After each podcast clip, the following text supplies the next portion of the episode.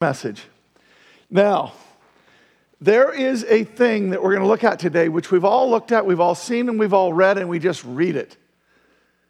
But we're going to stop and smell that rose because the fact of the matter is, this rose has a lot of thorns in it.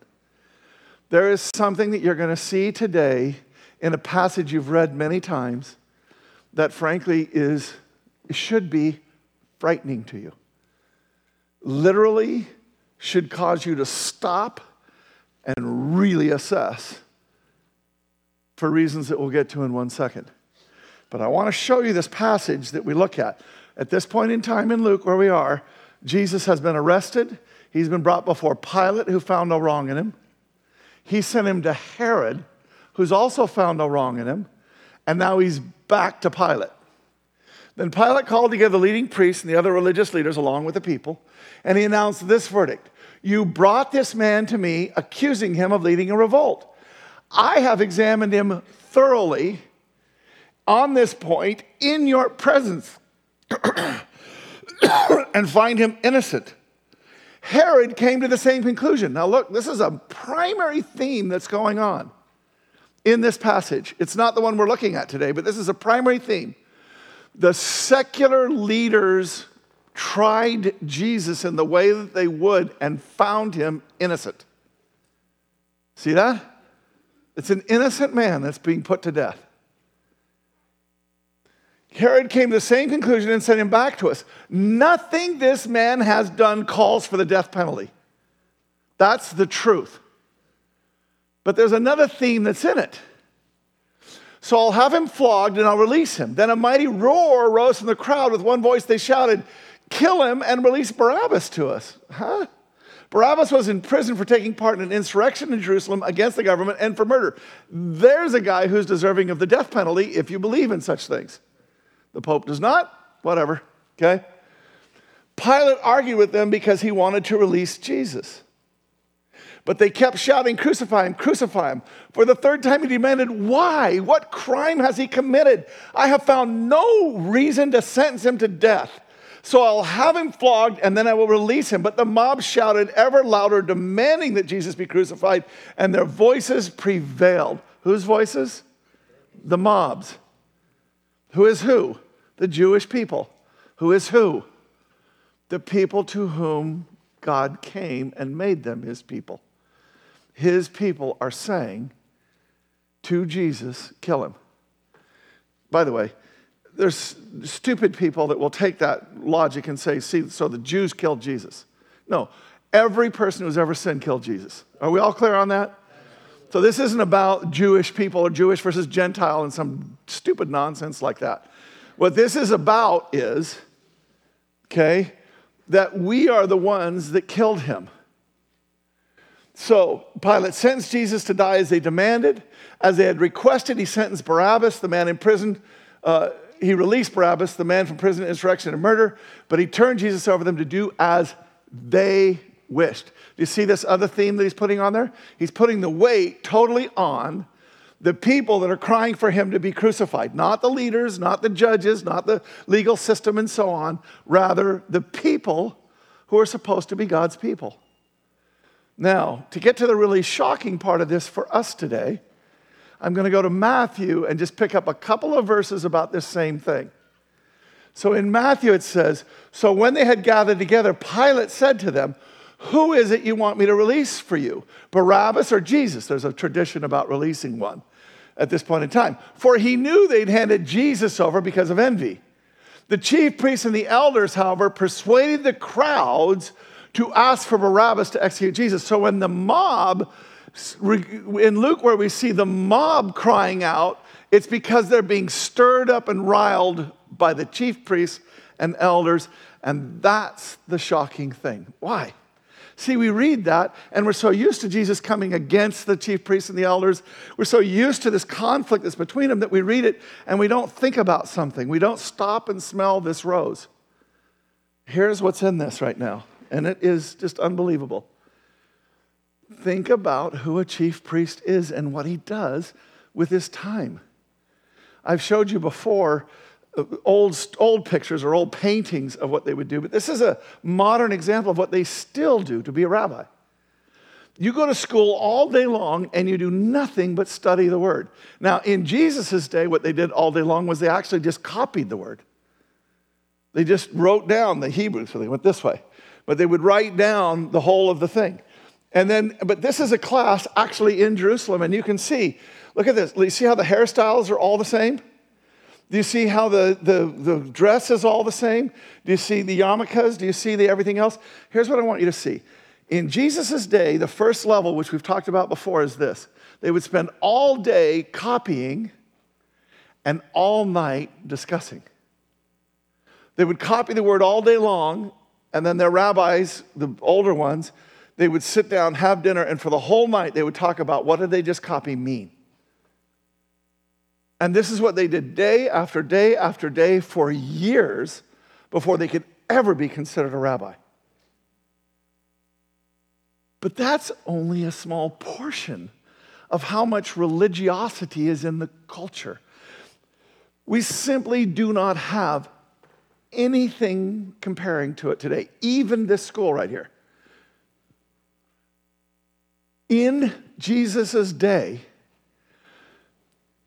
your hair was dictated, your beard was dictated, your clothes were dictated. The matching of your clothes was dictated. What you ate was dictated. What you could not eat was dictated. What you, how you washed your hands was dictated. How you interacted with your spouse was dictated. How you interacted with your children was dictated. How you interacted with your friends was dictated. How you did your business was dictated. How you did absolutely everything that you did in a day was dictated by the chief priests and the elders. Everything. You come to church here, and maybe you come, let's say, every other week. That's the average churchgoer is now down to about two times a month. Do you even think about me in the other two weeks? Am I a factor at all in your life? Because, you know, in one way I hope, and in another way I hope not. Thank you. But do you see it? If you're a Jewish person, you are thinking about what the chief priests and elders are dictating and doing and saying and how they're working it out a hundred times a day. Every day, everything you do, everything is prescribed, dictated, everything is laid out for you, and you are interacting with their decisions all the time. Right in the temple of God is this room. It's, it doesn't look like that, by the way. That's just, you know, typical how we do things, but Bottom line, there was a room inside the temple where the chief priest is straight ahead. This is the Sanhedrin, 70, anybody know? Was it 72? I want to say 72, but somehow that's wrong. 71, something like that. But the bottom line is Jesus stood right there. When it says he was before the Sanhedrin, he was in that room standing right there before the chief priests and the elders. This is, Israel is a theocracy. Yes, they're ruled by Rome, so they're governmental structure. And if they hadn't been, there would have been a king. But the king isn't the one who dictated what people did in life. It was the chief priests and the elders. They did everything. They decided everything. And in order to do that, that meant the chief priests and the elders had to be doing what? All day, every day. Thinking about God. They weren't going to the movies. They weren't you know, hanging out with their friends. I'm not saying they never did anything. But to catch the drift all day, every day by the chief priests and the elders was thinking about God and how to apply what God would want to every situation. That's what they did. And if that's the case, then we have to ask a question which I think is just devastating. How is it even remotely possible that those who spent so much time pursuing God would fail so completely? And because we never point a bony finger at somebody else and make ourselves better than anyone, the real sermon that we're looking at today is there, but for the grace of God go I. If they could make this mistake, what makes me think I'm somebody who won't make a mistake? To the contrary, they're better than I am. I'm worse. I'm more likely to. Now, yeah, New Testament, Holy Spirit, and so on, but we're going to go into all of that. But you get the principle we're talking about here, right? So here's what this sermon is about. How are we supposed to actually get it right? If people that spent that much time with God got it wrong, and if we're likely to get it wrong, and I'm going to show you evidences of that all over the place, how are we supposed to get it right? And here's what's really going on underneath it. Anybody who's been alive long enough to have gone through a few decades knows something right now. And this every generation always says the generation before them is the most tragic, or the generation that follows is the most tragic. So that's just, but but but three years ago I stood here in January and I told you that I felt that the Lord had said that He was withdrawing His hand of protection to a degree. I always want to say to a degree. He didn't withdraw it completely. If He did, this, this America would be unrecognizable to what it is even right now. But He withdrew His hand of protection to a degree that we would experience the consequences of our actions. Does anybody think that we're not doing that right now? Because there's so much confusion there's so much disagreement. I'm losing personal friends. Yeah. Now, this is not about politics. I'm going to make this next statement. It's not about politics at all. If you're somebody who's involved in this right and left dialogue we're having to try and figure out how to be one, this is not about that at all. What I'm here to tell you is, is when I said that God had withdrawn his hand to a degree, the passage that I used, the passage I felt he wanted me to use, was Romans 1:18. And in Romans 1:18, one of the hallmarks of him withdrawing his hand will be although they knew God, they did not honor him as God. Now, this is a little different, but I'm taking it for us. We knew God, but we still haven't honored him. This is four weeks now the Lord has been saying the same thing with us.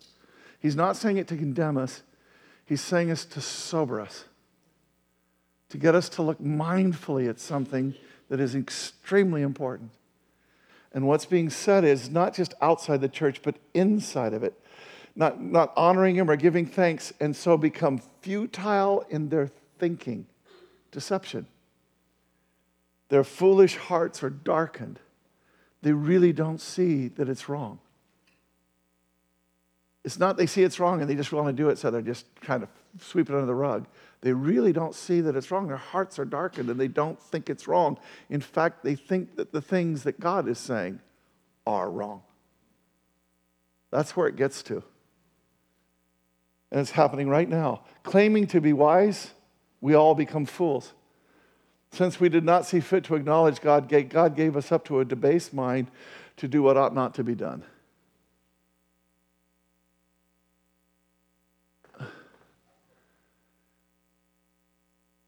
I am tasked by God.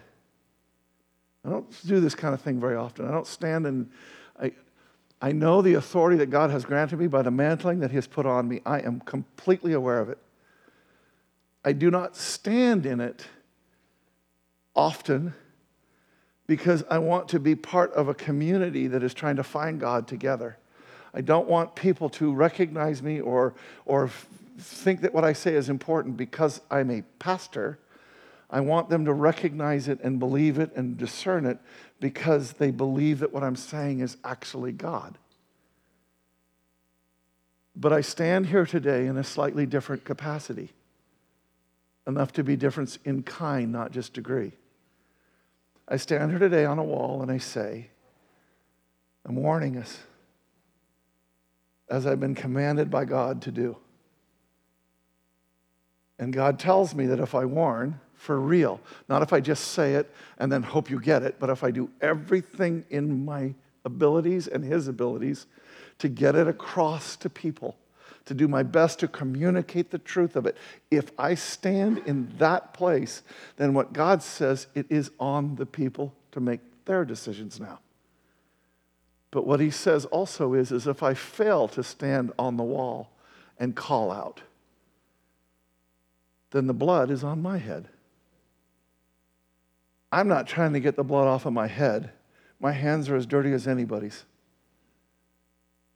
But I do tell you that I stand here on the wall today and I'm trying to say something that I believe God is trying to say. And that is, I think He's trying to say, it's, Extremely important time. Deception could get 10 times worse than it is now. But it's bad enough now. And he's asking something from us. And that's where we're going.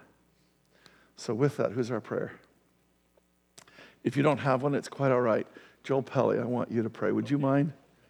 This is, Joel, the way that God has been moving in your life and the things that He's been doing make you the perfect person to pray this prayer. And I just want to thank you for who you are and who you're becoming in Christ. So pray for us, would you? And lift up another church too.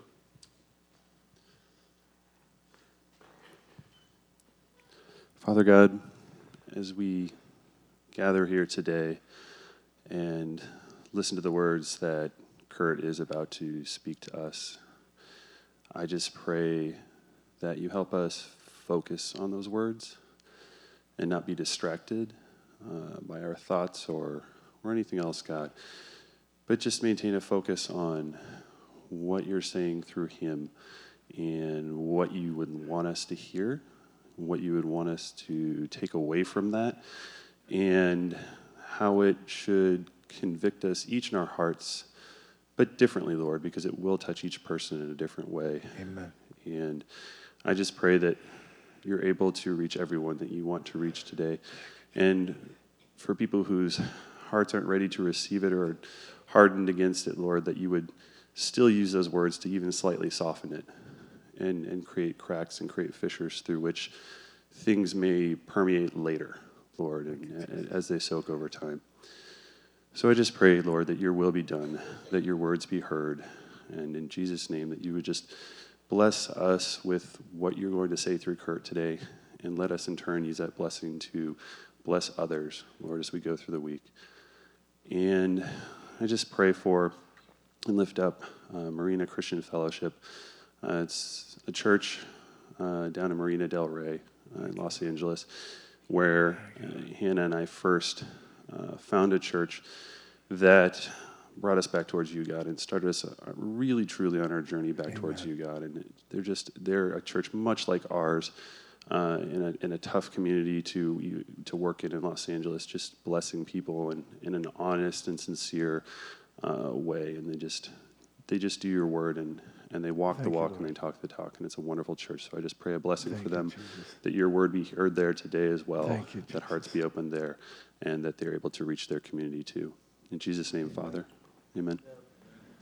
I, I, I don't know exactly where that church is, but you know, I live like a mile from there. All right. Look, here's the question that we're asking Is there a surefire way to get it right? Is there? Is there a surefire way to get it right? Because if there is, tell me what the surefire way is, and I'll do my best to do it. Right? And here's, here's what I want to do I want to start walking through with this. Is it being in the Word all the time? This is, this is, I believe, you can see, okay? I'm pretty sure that this is the Bible. I, I can tell from the front. Yeah, from Kurt, uh, your loving dad and mom.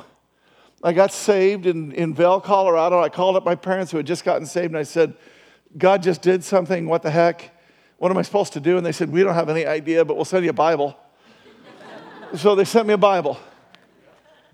And I started, that was in 1976. And since 1976, I have been reading scripture every morning, except for Saturdays. But I've been reading scripture uh, because it's just a break. That's just my personality. It needs a break. But I've been, re- I've been reading major sections of the Word. I used to spend about an hour and a half every single morning when I first got saved, I'd spend about a half hour reading, and then I would go up and I would walk on I 80 for about an hour praying and talking to God about it.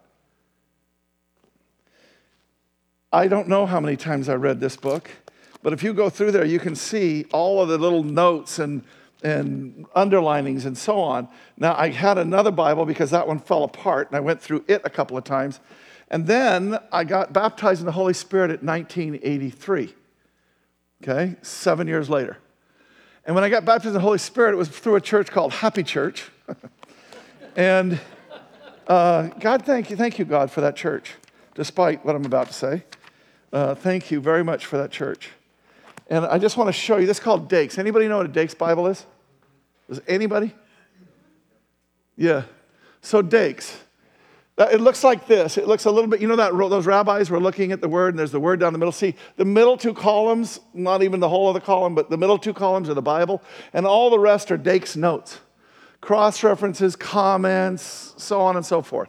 Just lot, it was one of the, it not the original, but it was kind of like just a very early study Bible and a really good one that I would never recommend anybody buy.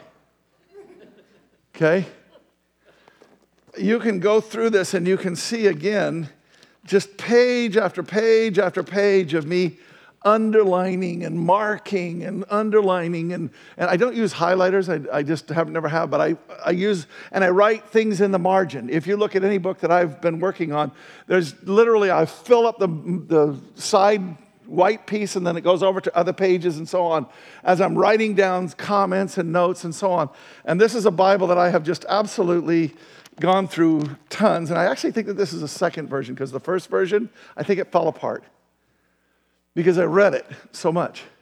So, at about nine years into my Christian walk, I had already read the Bible, I don't know, eight times, cover to cover, studied it, marked it up, wasn't just reading it and moving on studying what it meant, what it was trying to say, doing all that kind of stuff.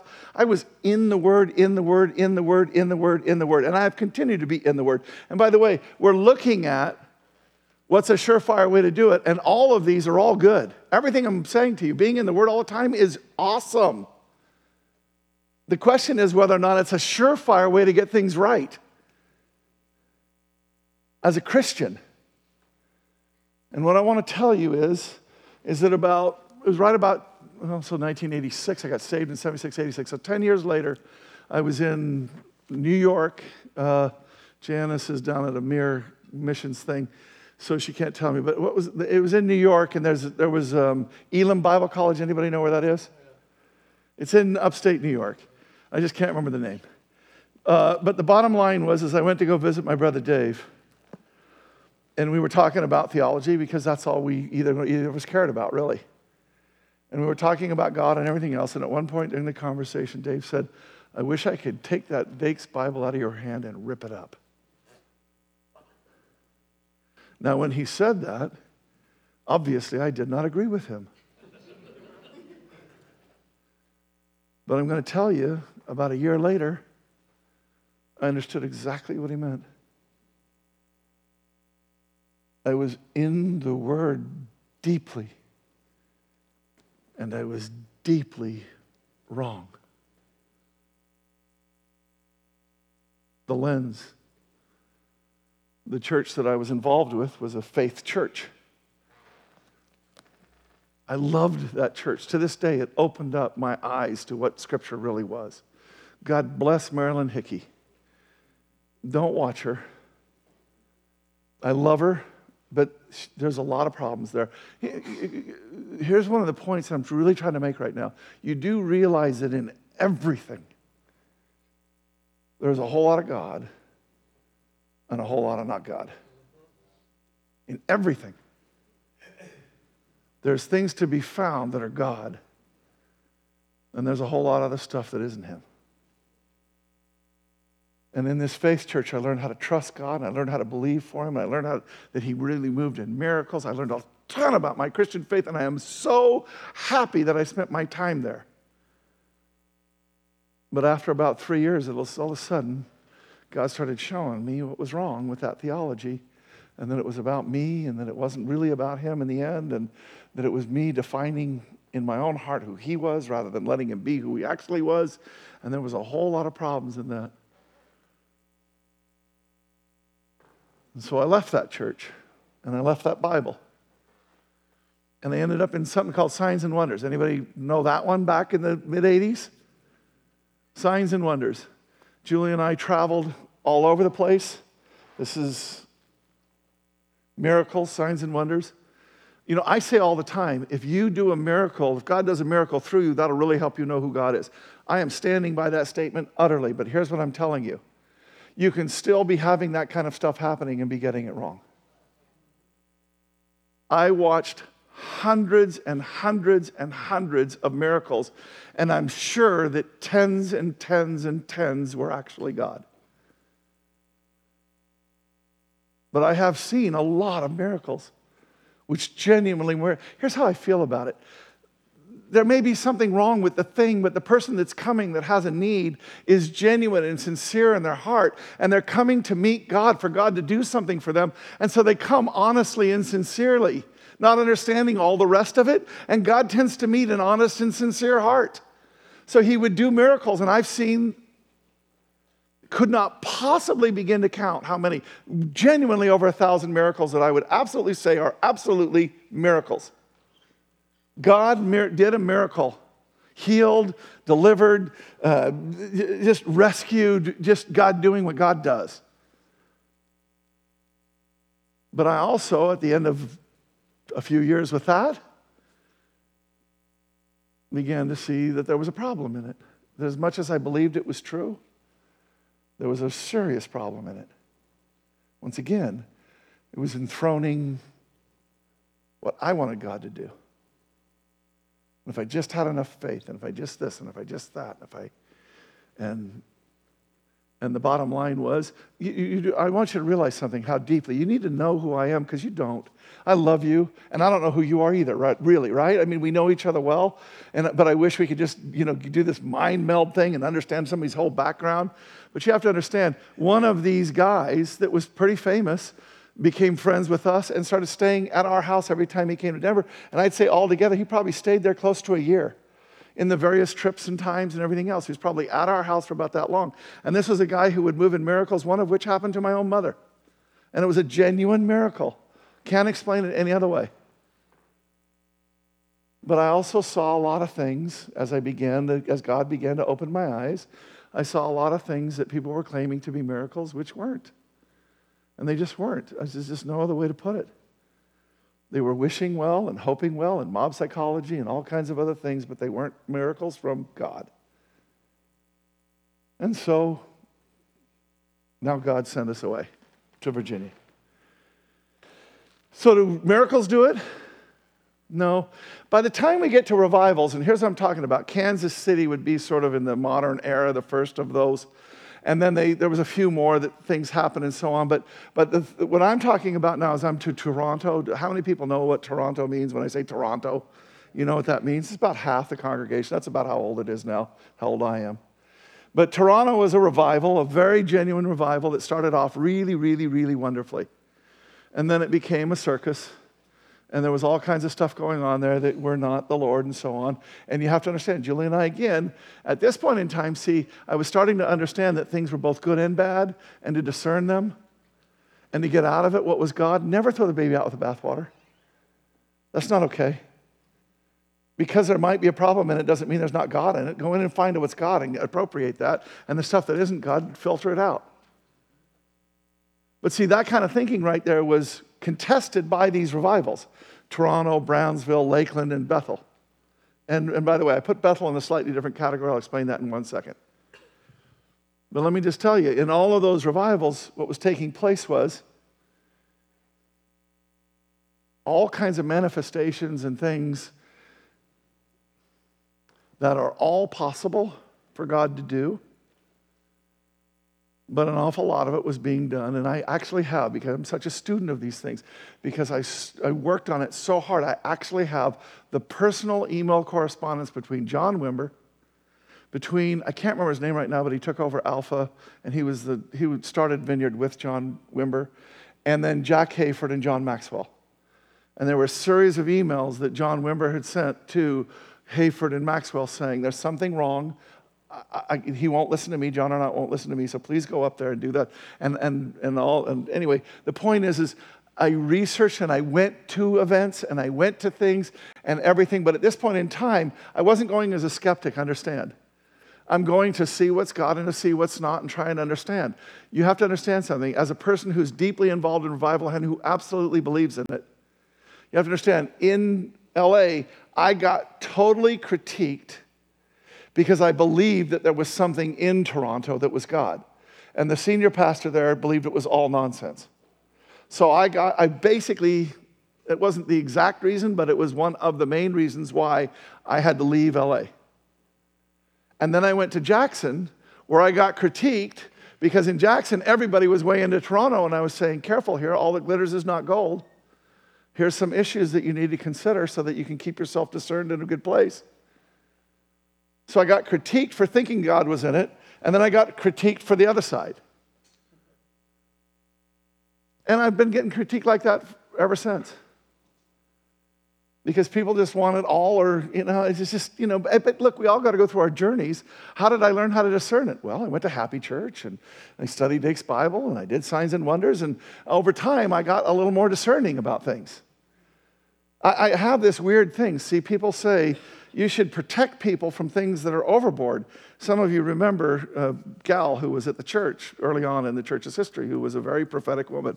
And she was genuinely prophetic. I mean, prophetic to the point that she came in to a guy at one point and said, You're having an affair. And he said, No, I'm not. She said, Yes, you are. Quit lying. And he was. And the only thing she ever said she did wrong is she said, I should have waited until I had the girl's name so that I could prove it to him. Now, when that happened, I didn't stop people. I knew that there was a problem, but I didn't stop anybody because I believe something. I don't believe you can go from the ditch of inactivity to the perfect high road. I'm not saying nobody can do that. I think Dave Brunk is one of the few human beings I ever met in my life that somehow managed that feat. But here's what most of us do you're in the ditch of inactivity, and finally you realize that God is real and He does miracles and stuff happens. And so you start to come up, and so Satan goes, Oh, well, I'm going to come alongside of you and take you over into this other ditch of hyperactivity. And either way, you're in a ditch, you're not on the high road. But you know, God does this with us, right? And it gets less and less and less until finally we are, over time, we get discerning and we get on to that thing that really is God. So I'm not trying to protect people. If, if you're going to cut off your hand, I'll probably stop that. But people need to experience things. You need to have passion and have it worked out. You need to go after the things of God. Don't be afraid to go outside because there might be a lion. You see it? But at the same time, understand there is a lion out there. And he's waiting to devour you, so be careful. Be discerning. God will protect you. But walk right. Do you see it? So, revival, moves of God, is that, gonna, is that a surefire way to get it right? No. Every single one of those revivals ended. I could do this in more detail with you. I'm a huge student of this stuff. Every single revival happened because God came to them at a certain moment of time and gave them an opportunity to choose to correct something they were doing. These emails from John Maxwell and John Wimber, Three months after they came home, and John Arnott said he wouldn't do the two little minor things he asked him to do, which was if people are jerking or barking like a dog or something when they're testifying, all they said was, don't have them do that. The Holy Spirit's a God of order, and if they're manifesting like that, don't have them testify anymore. If they won't stop, get them off the stage. And secondly, when you're doing when you're doing prayer lines, don't have somebody behind every single person to catch them because it's creating an expectation for people to have to fall. That's all. That's pretty two simple little things. And Arnott said no, and three months later, Toronto was done. And another couple of months, Brownsville started, and they had their own moment where they had a moment to repent, they had a moment to be humble, and they didn't take it. And then Lakeland, Todd Bentley, I just almost, almost, that, that was kind of bad right from the beginning. But bottom line, God did miracles there too. And then you go, and then after that ended, you go over to Bethel.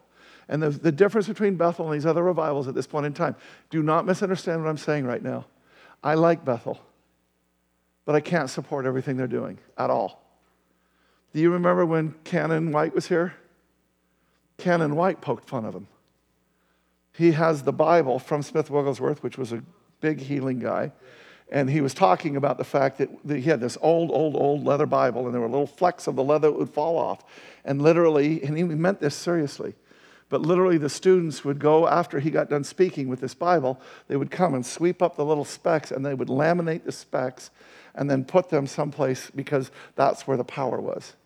Then they would have Smith Wigglesworth power because they had a little fleck off of a leather Bible that Smith Wigglesworth had. Now that's a problem. That's not God, period. But did you hear what I said at the beginning? Bethel's worship has been phenomenal. Thank God for Bethel's worship in the body of Christ. And there's been a lot of people who have been extremely passionate about God and learned how to be passionate about God, learned that God moves and does miracles and things happen. So, can I give them a, 100% go there and experience it? No, I've never gone. Why? Because I've been there, done that. And is it exactly true? No, of course not. Everything is going to be different. But at the same time, you do learn that things sort of nothing new under the sun. So I'm not defending myself here. I'm just telling you I would go if God told me to go. He has not told me to go. Period. Uh, see, right now, I'm so, I'm like, I think I just ticked, all, I had one half of the room ticked off and I've ticked off the other half of the room, right? You say no, but I'm telling you, I can look into eyes and I can know that there's people that are going, what the hell is he talking about? What's he saying? And I'm telling you what I'm trying to say. We need to become much more discerning than we are. And I'm standing on the wall and I'm begging for you to become much more discerning, all of us. There's good and God and not God in everything. And if you can't find where there's not God in something, then you're not seeing it truly and fully. Churches, I never want to hire anybody that hasn't had too bad experience in church. Why? Because they have this pie in the sky ideal about how wonderful people in church are on staffs. And then they find out they're just human beings and they're crushed. Does revival do it? No. How about asceticism? That's a good one, right? Monks, that kind of thing, giving everything away. Okay, now Paul said something. He said, I'm going to talk about something and I don't want to. I'm telling you right now, I'm going to talk about something because I feel like the Lord's telling me to talk about it and I don't want to. The person that stands before you right now is a person who made a decision in his life when he had millions of dollars, and that was to put all of my eggs in one basket, despite the fact that in my knowledge, I knew not to do it, and despite the fact that every single person I knew was telling me, This is stupid, don't do it. And my response to everybody who didn't like what I was doing and putting all my eggs in one basket was this I told God that He had everything that I had, and I cannot do that and still have a nest egg just in case it doesn't work out. So I'm putting it all in here, and if he decides to take it, that's his business. I'm the person that stands before you who has literally given millions of dollars to the Lord. And he took it. And I lived in a poverty. I'd say I probably lived richer than most people in this building. And I've probably, I know that I've lived poorer than most of the people in this building. And I went through years of a kind of poverty that was so much that I was mocked for the clothes that I wore, which was incredibly painful because I knew better. Hell, I used to wear Armani. And that was just a casual suit for me. I knew better, but I didn't have the money. And we didn't have the money. And we lived incredibly poor. I gave away, I've, I've given away my TV and I've put it in the closet for three different times, I think, for what would add up to a period of years. Here's what I found out about all of that asceticism stuff God is a God of abundance. He doesn't care what you have, He cares whether or not it has you.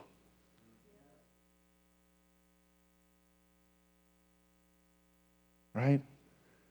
It's not the way to truth.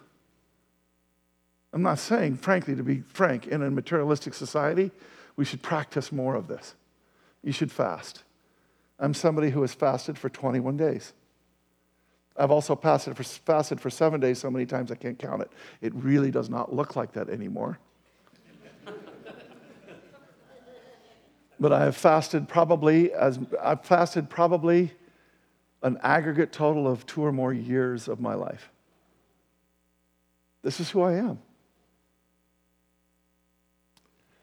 Did it get me exactly right? No. Was it good? Yes. Was it all good? No. Was it good enough for me to do again? Yes. Did it get me exactly right in God?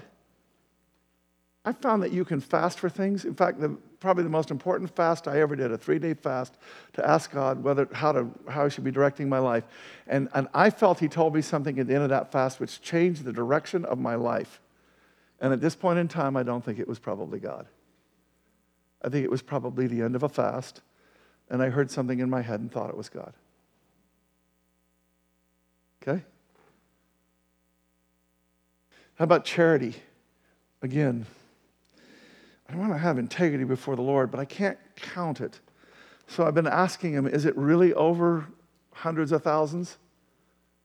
And I think it is. I'm not talking about tithe. I'm talking about people that had money, and I'm not talking about when I was rich. If you take the percentage of money that I gave in offerings when I was rich to the percentage of money that I've had for the other times of my life, I gave probably more when I was poor as a percentage than I did when I was rich. Who had a need that I didn't meet? I've put homeless people up in the Brown Palace so that they would have a nice place to stay and maybe get some sanity about the world again and take a shower and get a really nice meal and paid for everything for days upon days upon days. I didn't have, I could have put them in a regular hotel. But I like the Brown Palace. I figured they would too. You understand it? Charity? Is that going to get you right? Is that charity? If you're really charitable, are you always going to get things right? Because that's is your surefire way. You can't possibly get it wrong. I'm just here to tell you that's not true. And how about ministry? And again, I'm going to end with this so that I can get the heck out of this topic. But when I got baptized in the Holy Spirit in 1983, well, already, before I ever got baptized in the Holy Spirit, I had led tons of people to the Lord. And when I got baptized in the Holy Spirit, then I led a whole other bunch of people to the Lord and into the baptism of the Holy Spirit. I was ministering full time before God ever called me to full time ministry, which would have been like, like 1993. But I already had an extremely active, profitable, bring people to the Lord, you know, disciple them, help them, just that was my life. That's what I was doing. And when it became the thing that I, when it became the only thing that I did, hardly anything actually changed. Is that the surefire way? It doesn't hurt pouring your life out for people. Let me make a highly, let me make the best recommendation I'm going to make all day today. And not quite because I think the end's a little better. But let me make a really strong recommendation to you. Try it. Pour out your life for other people and just see what happens. It really, it really does tend to sort of keep things in a more even keel. It tends to bring things down to a place to where if you don't have God right, it doesn't make a difference in their life. So it does, I think probably of all of the things that I'm up here, that one probably is going to get you about closest. But, but when I say this, and because I've gone long, does it really say what I think it says up there? Yeah. Okay. I'm going to, I'm going to short, I'm going to shorten this next little section. I just want to say, when I say all this stuff, I'm smart. I'm not the smartest guy in the world, but I'm smart. And I can look into eyes and I can know what people are thinking. And when I make all these claims up here, I'm telling you, I stand in good company. And the good company is Jonathan Edwards. And Jonathan Edwards is the father of what's called the Great Awakening. And most of you don't even know what that is. How many people know what the Great Awakening is? I mean, really know what it is. That's pretty good for a room. When we talk about revivals in Toronto and Brownsville, and all that kind of stuff, those were, those were blips in a puddle compared to what the Great Awakening was. The Great Awakening was the Puritans came over in the 1600s and created a country that was puritanical. And a hundred years later, 1730s, when the Great Awakening happens, a hundred years later, this country was an outpost like you would find in Alaska or North Dakota where the roughnecks live, and drunk, drugs and drink and sex and prostitution and stuff is rampant. This country was a mess. This country, this is before we became a country. And this country was a mess in a puddle of its own puke. Not everything, but the amount of debauchery and the amount of drunkenness and the, how far we'd come with the puritanical was ridiculous. And then the Great Awakening happened, and it turned the course of a nation. We would not be the America that we have become were it not for that. I'm not saying America is perfect, but we would not have become America were it not for the Great Awakening. It reset the course of an entire nation in those revivals that I was talking about, they would reference Jonathan Edwards two books that he wrote during the Great Awakening. In both of those books, he says this There's a lot of bad things happening, but you people who are criticizing us are of the devil, and you need to stop. Now, I'm a student of this stuff, and so I'm studying, studying, studying. It took me probably two years of studying about revivals to discover that Jonathan Edward wrote a third book.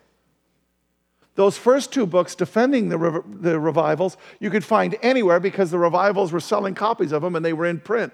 The third book was the book that Jonathan Edwards wrote after the Great Awakening, looking back and saying, What did we do wrong?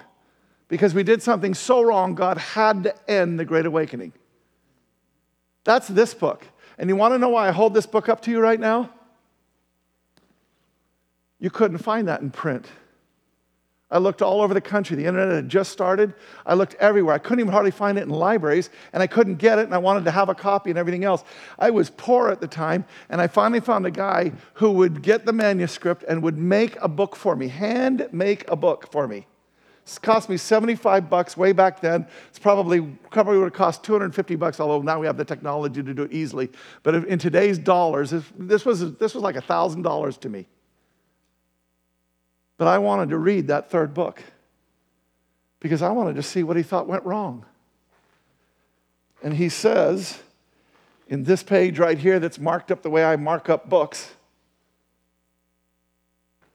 the devil has prevailed against the late great revival of, of religion in New England, so happy and promising in its beginning. Do you hear what he says right there?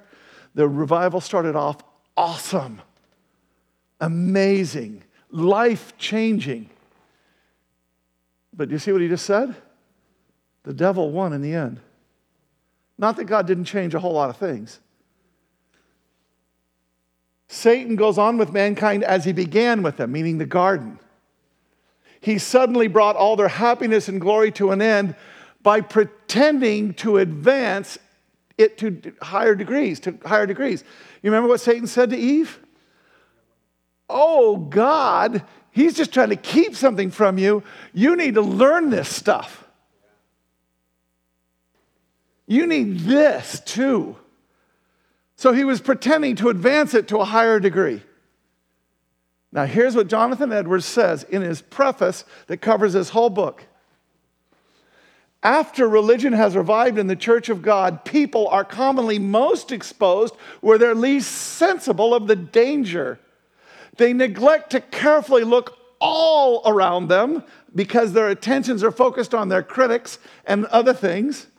They, look, they don't look all around them, and the devil comes behind them and gives them a fatal stab unseen. Come up here. Here's, here's the image that he's portraying with us, okay? You're not, but they're your critics, and you're focused on them and Satan is coming alongside of you and saying, You see, you know more than they do. You're better than they are. Do you see? You got more than they got. Do you see?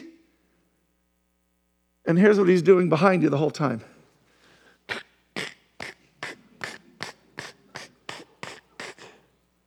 Thank you. He gives them a fatal stab unseen and has the opportunity to give a more home stroke and wound the deeper because he strikes at his leisure, being unobstructed by no guard or resistance.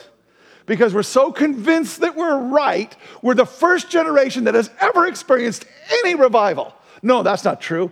We're the generation that has experienced more revival than any other generation, so they have nothing to teach us. I'm fully convinced of something about revivals. They will happen when a generation comes along that's humble enough to learn from what came before. But we don't do that as human beings. God is doing extraordinary things with me, and they're more than anybody's ever experienced. And when you puff yourself up, that is Satan puffing you up so that you can go up higher, so that you can crash down more.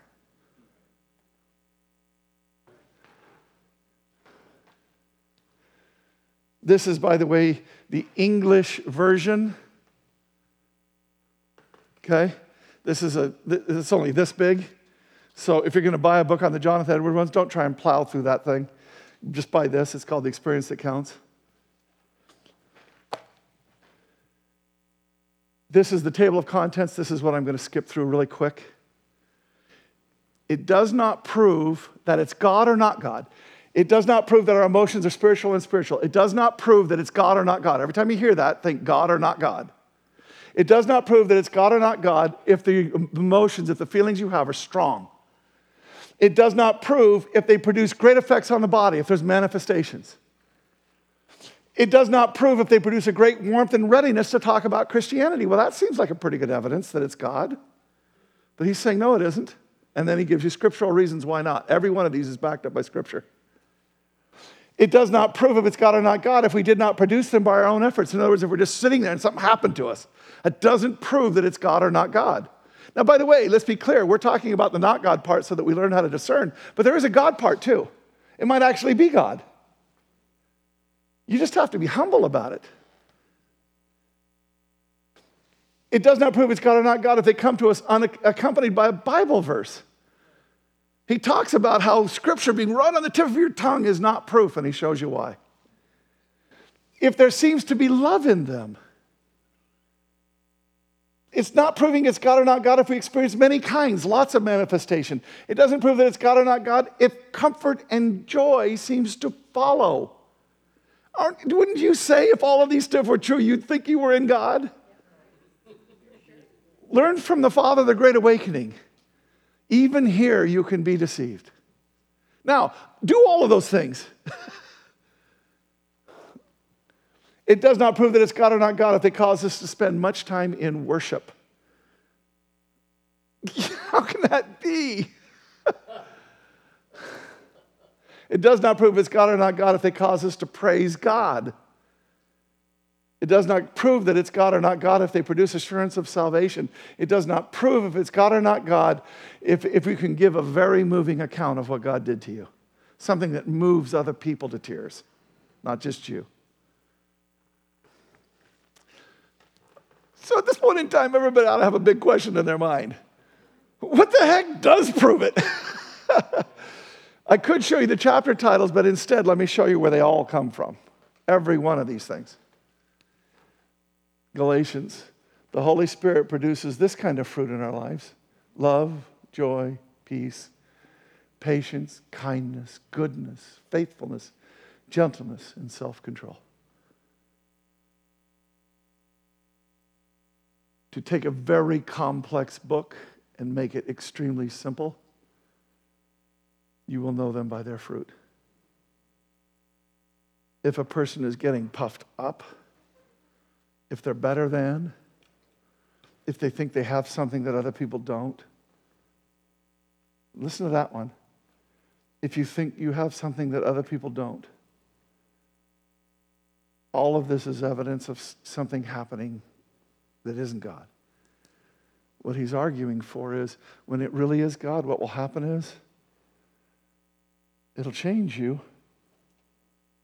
in ways that comport with this. You'll know them by their fruit. Now, I want to go into more detail on this, but I can't. If you want to hear more about it, talk to me. Because here's what I want to go after right now. How, what's the surefire way to get it right? God saving you. That's the only way. You can be in the scripture, you can be in worship, you can be in prayer, you can be in work, you can be doing all kinds of things for God, you can be doing miracles, you can be doing everything and still be wrong in some degree, in some way. And I just want to thank God for saving me from the Bibles and the way that I thought about Scripture. I want to thank Him for saving me from faith. I want to thank him for saving me from a revivalist spirit that wasn't right. And I also want to thank him for being in the scripture. I also want to thank him for great churches. I also want to thank him for revivals. I want to thank him for these things, but I also want to thank him for saving me from that part of it that wasn't him. Do you see what I'm saying here? We need, we need God to save us from ourselves. There is no surefire formula to get there. There's only a relationship with a God who, when you're really trying, He will come alongside of a person that's really trying and help them out. Amen. He will open your eyes. You may go through a ditch. Does that bother Him? He's using it to teach you. Dave Brunk got there one way, Kirk Brunk had to get there another way, but we both got there. I think, I hope. But do you see how I even feel about it? Even when I say that, I think I hope. This is Paul saying, What if I ran the whole race and I disqualified myself? I work out my salvation with fear and trembling. Does that sound like a good gospel, you know, message in our loving, tolerant churches?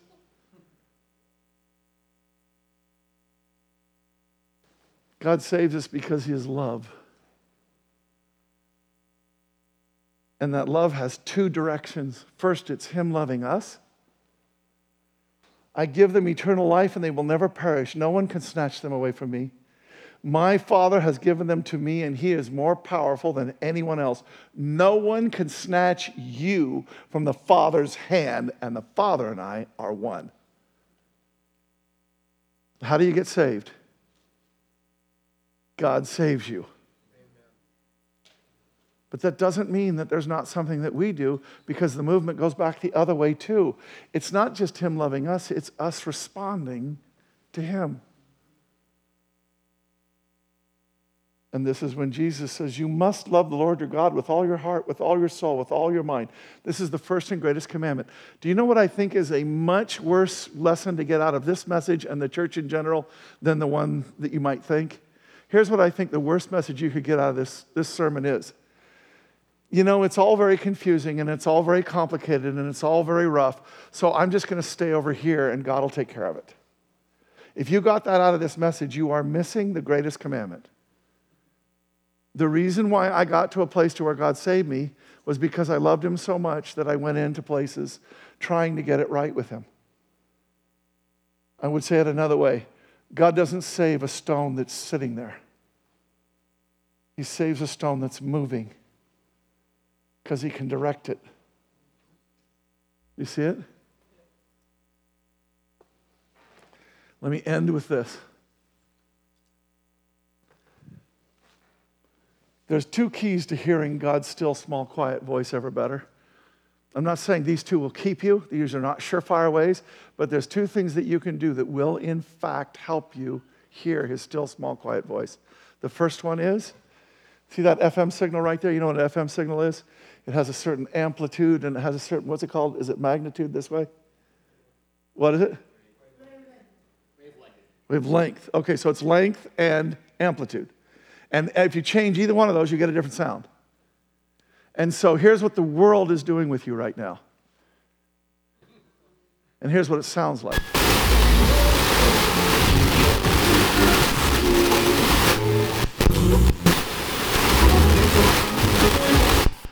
That's literally an FM dial being turned and what the world's trying to do is, oh, listen to this station. Oh, no, no, listen to this station. Oh, no, there's some music. Oh, no, there's this, there's this. What it's trying to do is get you to listen to anything except for this the still, small, quiet voice, which sounds like this. Could you bring it down just a little bit more in volume? I want it to hardly be hearable. Even more. The sound system we put in is so great now we get this problem. But yeah, right about there. Now, here's what I want you to hear. This is what God's, this is a metaphor, of course, this is what God sounds like, right? But God is talking to you down here in a still, small, quiet voice. Can you hear that when this is happening? Because I can tell you right now, that same note's still playing. But you don't hear it, do you? So you have to do something. You have to do devotionals. You've heard this a million times from me. I am not prophesying something. People are going to freak out when I say this, but it just feels like a good way to communicate it. We're about to go on a drive go help my folks. If I shouldn't make it to there, if I had a crash and died, you know what I want you to say at my memorial? He taught me how to find God in a devotional. That's the one thing I want you to say. That's the most important thing to me. He taught me how to find God one on one, still small, quiet voice. Prayer and word.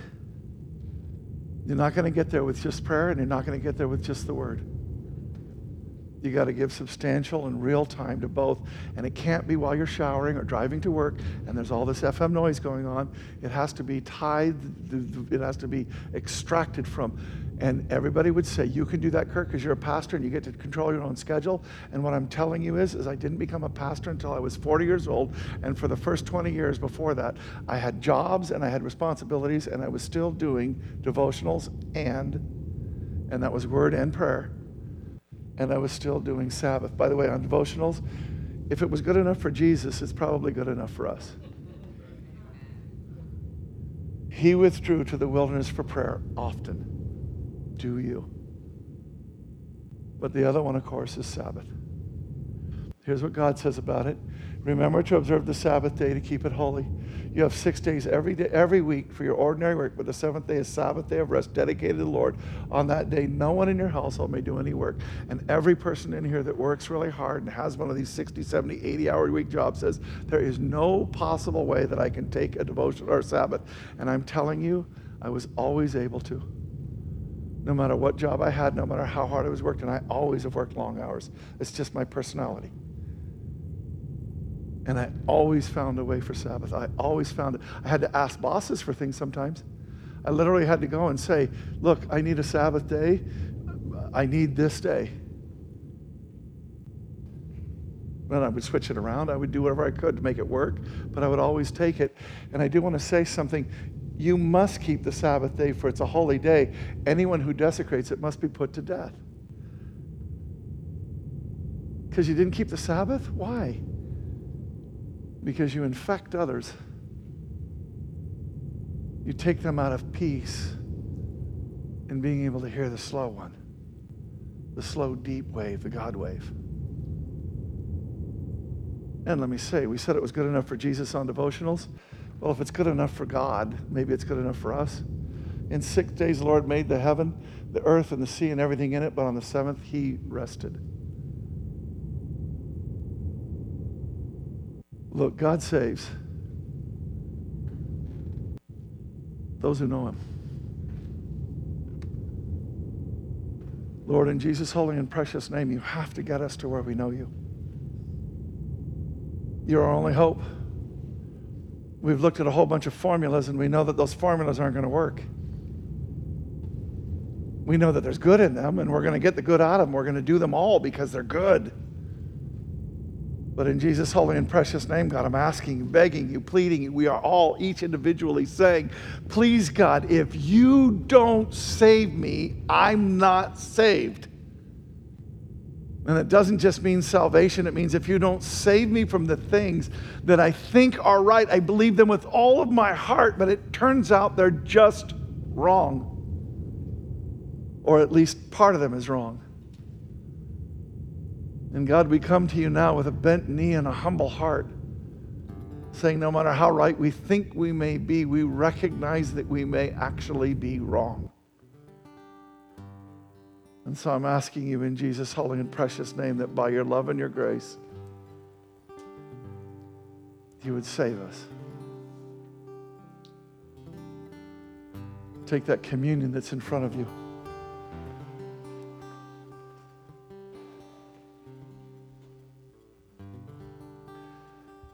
In the lower cup, God, is this life that I have been leading where I have broken covenant with so much.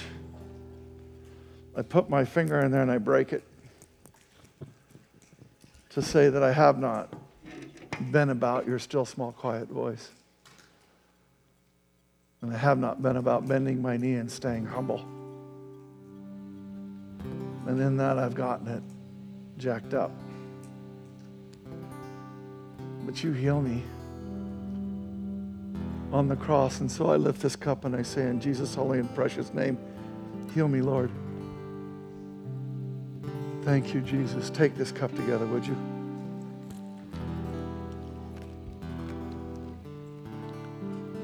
And now we take this other cup, in which is the life that God wants to lead, do for us. It was His life poured out for us, given to us. To take it and to put that life in us that we might become, enter into, the life that you have for us. And so, in Jesus' most magnificent name, Lord God, we lift up this cup and we say to you, I want the life that you have for me. Say that as you're doing it. I want the life that you have for me. And I take this cup, God, saying, Make it happen in me.